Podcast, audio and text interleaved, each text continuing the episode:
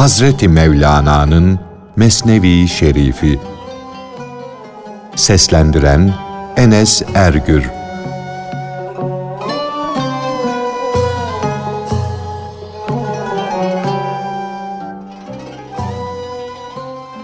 Aşk ve Aşıklık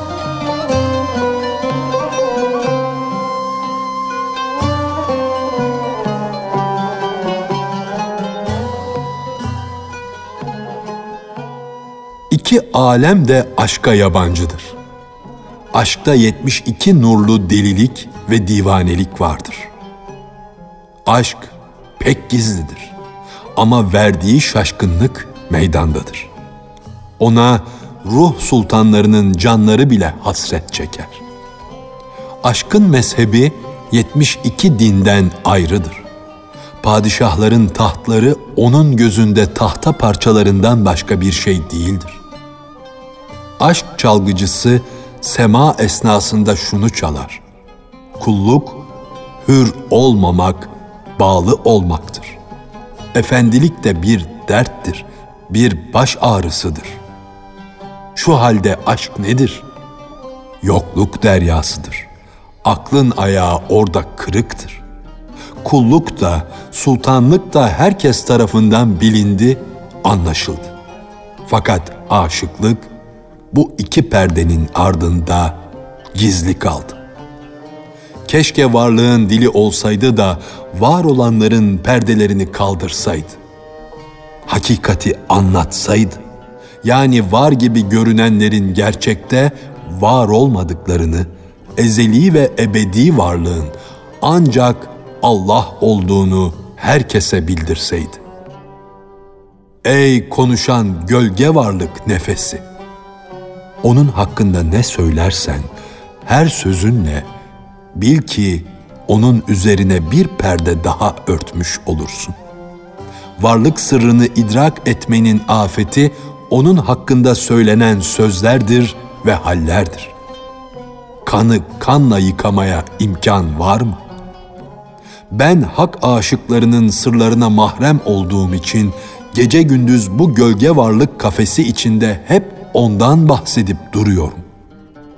Ey hak aşığı, çok mestsin, kendinden geçmişsin, pek dağınıksın.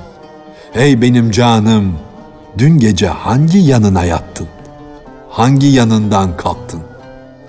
Kendine gel, kendine. Öyle sert nefes alma. Bu derin hakikatlerden de pek bahsetme. Kalk, önce kendine bir mahrem ara aşıksın, mestsin, dilin açılmış. Allah Allah, oluk üstünde bir deve gibisin. Yani sen çok tehlikeli bir durumdasın. Hem aşıksın hem mestsin. Dilin sürçebilir. Dil aşkın sırrından ve nabzından bahsedecek olsa gökyüzü ey sırları güzelce örten Allah. Bu mest aşığın sırlarını mahrem olmayanlardan gizle diye yalvarır. Aşkı gizlemek nedir? Ateşi yün içinde, pamuk içinde gizlemektir. Sen ne kadar gizlersen o o kadar meydana çıkar. Aşkın sırlarını gizlemek istedikçe o işte ben buradayım diyerek sancak gibi başını kaldırır ve kendini gösterir.'' Bana inat olarak o iki kulağımdan tutar da hey sersem der. Beni nasıl örter ve gizlersin? Hadi gizle bakalım. Ben de derim ki her ne kadar coşmuş isem de hadi git sen can gibisin. Hem aşikar hem gizlisin. Aşk der ki benim tenim yani zatım ve sıfatım ten küpünde mahpustur.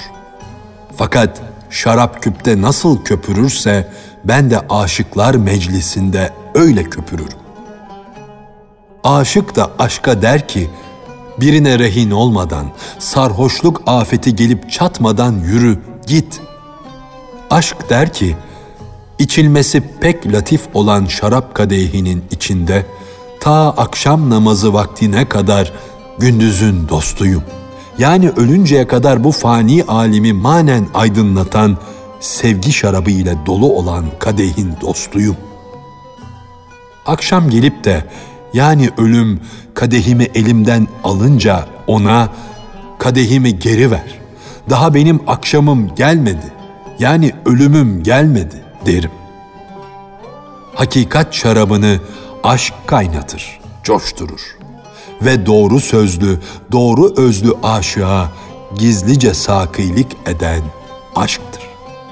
Allah'ın inayetiyle aşka ulaşmayı dilersen, şarap can suyudur. Sürahi de beden. O mertebede saki de su kesilir, sarhoş da. Bu nasıl olur deme. Doğruyu en iyi bilen Allah'tır. Şaraba vuran parıltı, ışık sakinin ışığıdır. Şarap bu ışıkla coşar, oynar, köpürür, taşar. Gayrı sen o şaşkına sor. Şarabın bu halini ne vakit gördün? Düşünmeye ne hacet? Her bilen bilir ki coşanı bir coşturan vardır.''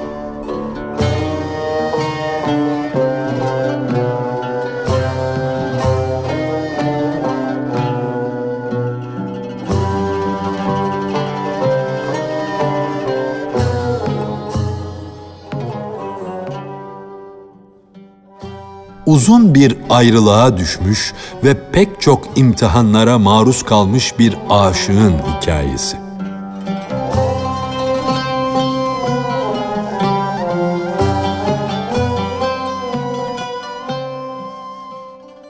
Bir genç bir kadına çılgınca aşıktı. Fakat zaman bir türlü kavuşup buluşmaya fırsat vermiyordu. Kadının aşkı o genci çok hırpalıyor perişan ediyordu. Adeta aşağı işkenceler çektiriyordu. Bilinmez ki aşk neden önce aşağı kin bağlar? Aşk neden önce kanlı katil gibi davranır? Herhalde gerçekten aşık olmayan kişi bu sevdadan vazgeçsin diye. O genç kadına aracı olsun diye bir adam gönderecek olsa giden adam hasedinden buluşma yolunu kesen bir haydut kesilirdi. Sevgilisine bir mektup yazıp gönderse o mektubu kadına okuyan kişi sözleri değiştirerek okurdu. Vefasını bildirmek için seher rüzgarını gönderse o rüzgar öfkeli olarak esmeye başlar, toz duman kaldırır, etrafı karartırdı. Bir mektup yazdırsaydı da kuşun kanadına bağlasaydı, kuşun kanadı mektubun hararetinden tutuşur yanardı. Allah'ın gayreti, kıskançlığı çare yollarını kapamış, düşünce ordusunun sancağını kırmıştı. Önceleri bekleyiş, onun gamının, kederinin yakın dostu olmuştu. Sonunda bekleyiş, bekleyiş düşüncesini de kırdı, mahvetti. O genç aşık bazen bu aşk devasız bir derttir, bir beladır diyordu. Bazen de hayır, hayır ruhumuzun gıdası, hayatımızın canıdır, bizi aşk yaşatıyor diye söyleniyordu. Bazen onda bir varlık görünür, buluşmaya, görüşmeye çare arardı. Bazen de yokluktan meyve yerdi, yani acizliğini, güçsüzlüğünü anlayarak yokluk mertebesine erer, bir hiç olduğunu hissederdi. Bu bedene ait huylar, tedbirler, gayretler, boş yere uğraşmalar ona soğuk gelince, onu hayattan bıktırınca Allah'ın lütfu ile sımsıcak birlik çeşmesi coştu. Yani sevgiliyle buluşma arzusu onun gönlünde uyandı. Gurbette bulunmanın ıstırabıyla acıları dost olunca Allah'ın verdiği mihneti, kederi seve seve kendine azık edince azıksız olmanın verdiği manevi azık, çaresizliğin çaresi koşarak geldi, ona güç oldu, kuvvet oldu. Onun düşünce başakları samandan, kabuktan kurtuldu da gece karanlığında gidenleri aydınlatan ay oldu, yol gösterici oldu. Ey Salik, susarken hal diliyle söyleyen ne kadar dudu kuşları vardır. Ruhen tatlı fakat ekşi suratlı ne kadar kişiler bulunmaktadır. Mezarlığa git de orada birazcık sessizce otur. Oradaki dilsiz, dudaksız konuşanları, susmuş oldukları halde söz söyleyenleri gör. Mezarlarda yatanların topraklarını bir renkte görürsün ama onların mezarların ötelerindeki halleri bir değildir. Dirilerin de etleri yağları birdir. Hepsinde de aynı et, aynı yağ vardır. Fakat onlardan bazıları gamlıdır, kederlidir. Bazıları da sevinçlidir, neşelidir. Sen değil ölülerin, dirilerin bile sözlerini duymadıkça, onlarla konuşmadıkça onların neşeli mi, kederli mi olduklarını ne bilirsin? Çünkü onların halleri senden gizlidir.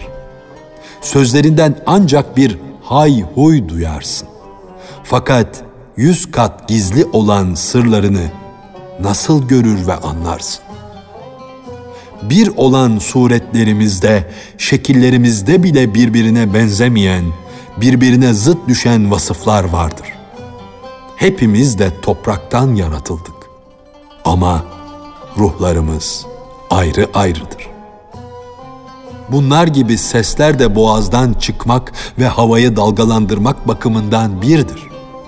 Birdir ama bazılarının sesleri dertlerle, kederlerle, bazılarının sesleri nazlarla, işvelerle doludur. Savaş meydanlarında atların kişnemelerini, koşuşup uçarken kuşların cıvıltılarını duyarsın. Birisi kızgınlığından kişner, öbürü eşleri ile birleşme isteği ile cıvıldar. Biri çektiği zahmetten feryat eder, öbürü neşesinden. Fakat onların hallerini anlamaktan uzak olana o sesler hep birdir. Ağacın biri balta yarası ile titrer, çırpınır, başka bir ağaç ise seher vakti esen rüzgarla hoş bir şekilde sallanır. Bu işe yaramaz tencere yani insan yüzünden çok yanıldım. Çünkü tencere nasıl kapağı kapalı olarak kaynarsa insan da içinden pazarlıklıdır. Herkesin kaynayışı sana gel der. Güzel, doğru, düzenli kaynayan o kaynayışı ile seni çağırır, sana gel der. Riya ile, gösteriş ile, yalancılıktan kaynayan da sana gel der. Eğer insanları yüzlerinden tanıyan gözlerin yoksa, git de manevi kokudan anlayan, kokuları ayırt eden bir dima elde etmeye çalış. Hakikat gül bahçesinde dönüp dolaşan dima, ayrılıktan görmez olmuş Yakupların gözlerini açar, aydınlatır. Oğlum, hadi sen o gönlü yaralı, hasta aşığın halini söyle.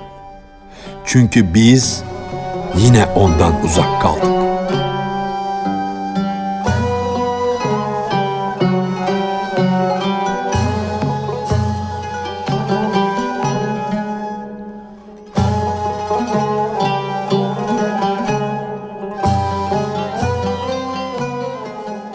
Aşığın sevgilisini bulması, bir şeyi arayanın muhakkak onu bulacağının bildirilmesi.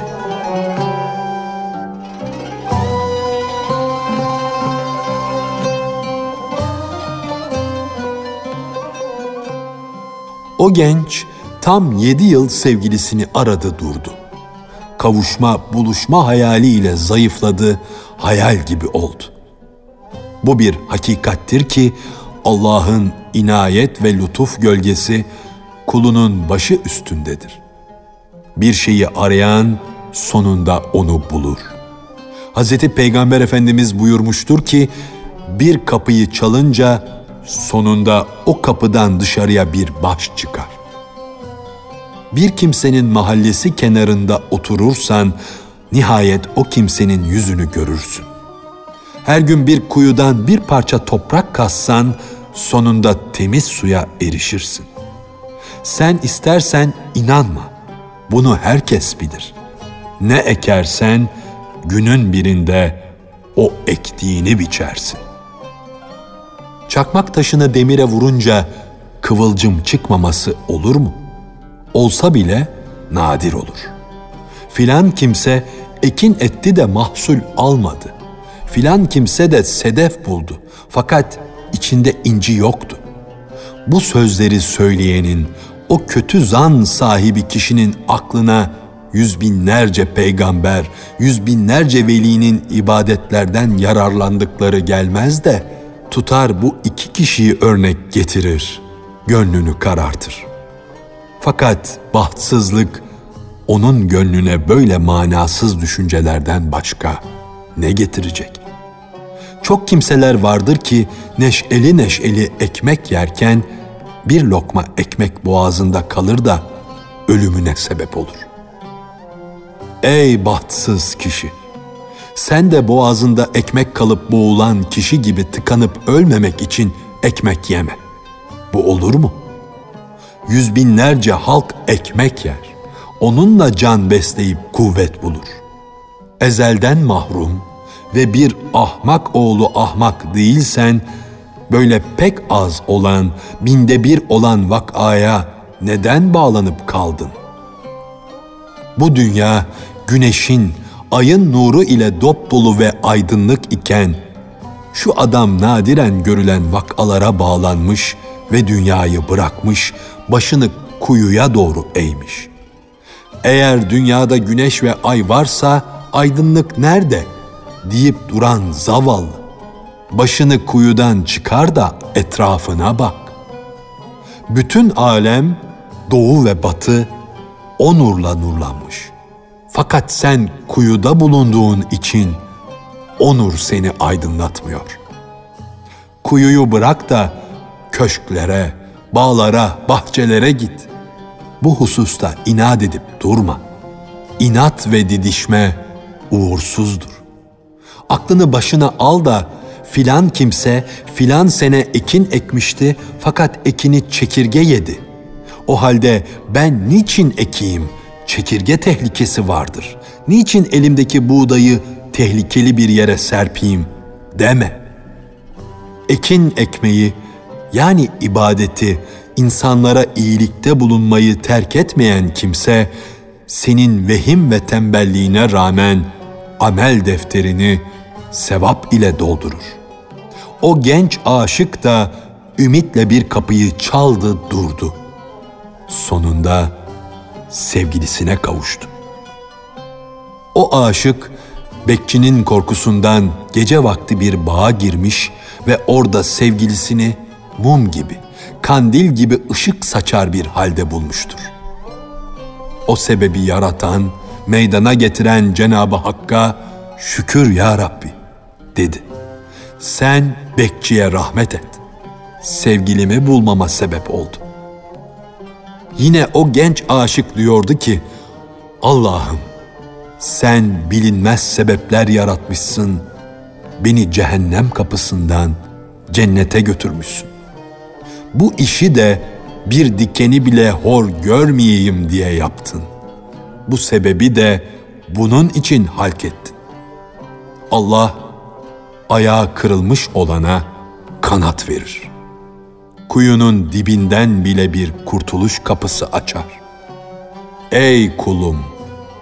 Sen ister ağaç üstünde ol, ister kuyu dibinde bulun, sen buna bakma. Bana bak. Beni gör. Kurtuluş yolunu açan benim der. Kardeşim, bu hikayenin geri kalan bölümünü okumak, anlamak istersen onu Mesnevi'nin dördüncü cildinde ara.''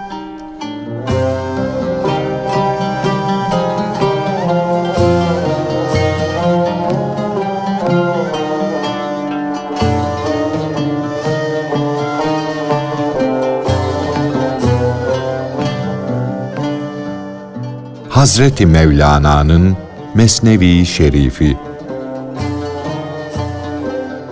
Seslendiren Enes Ergür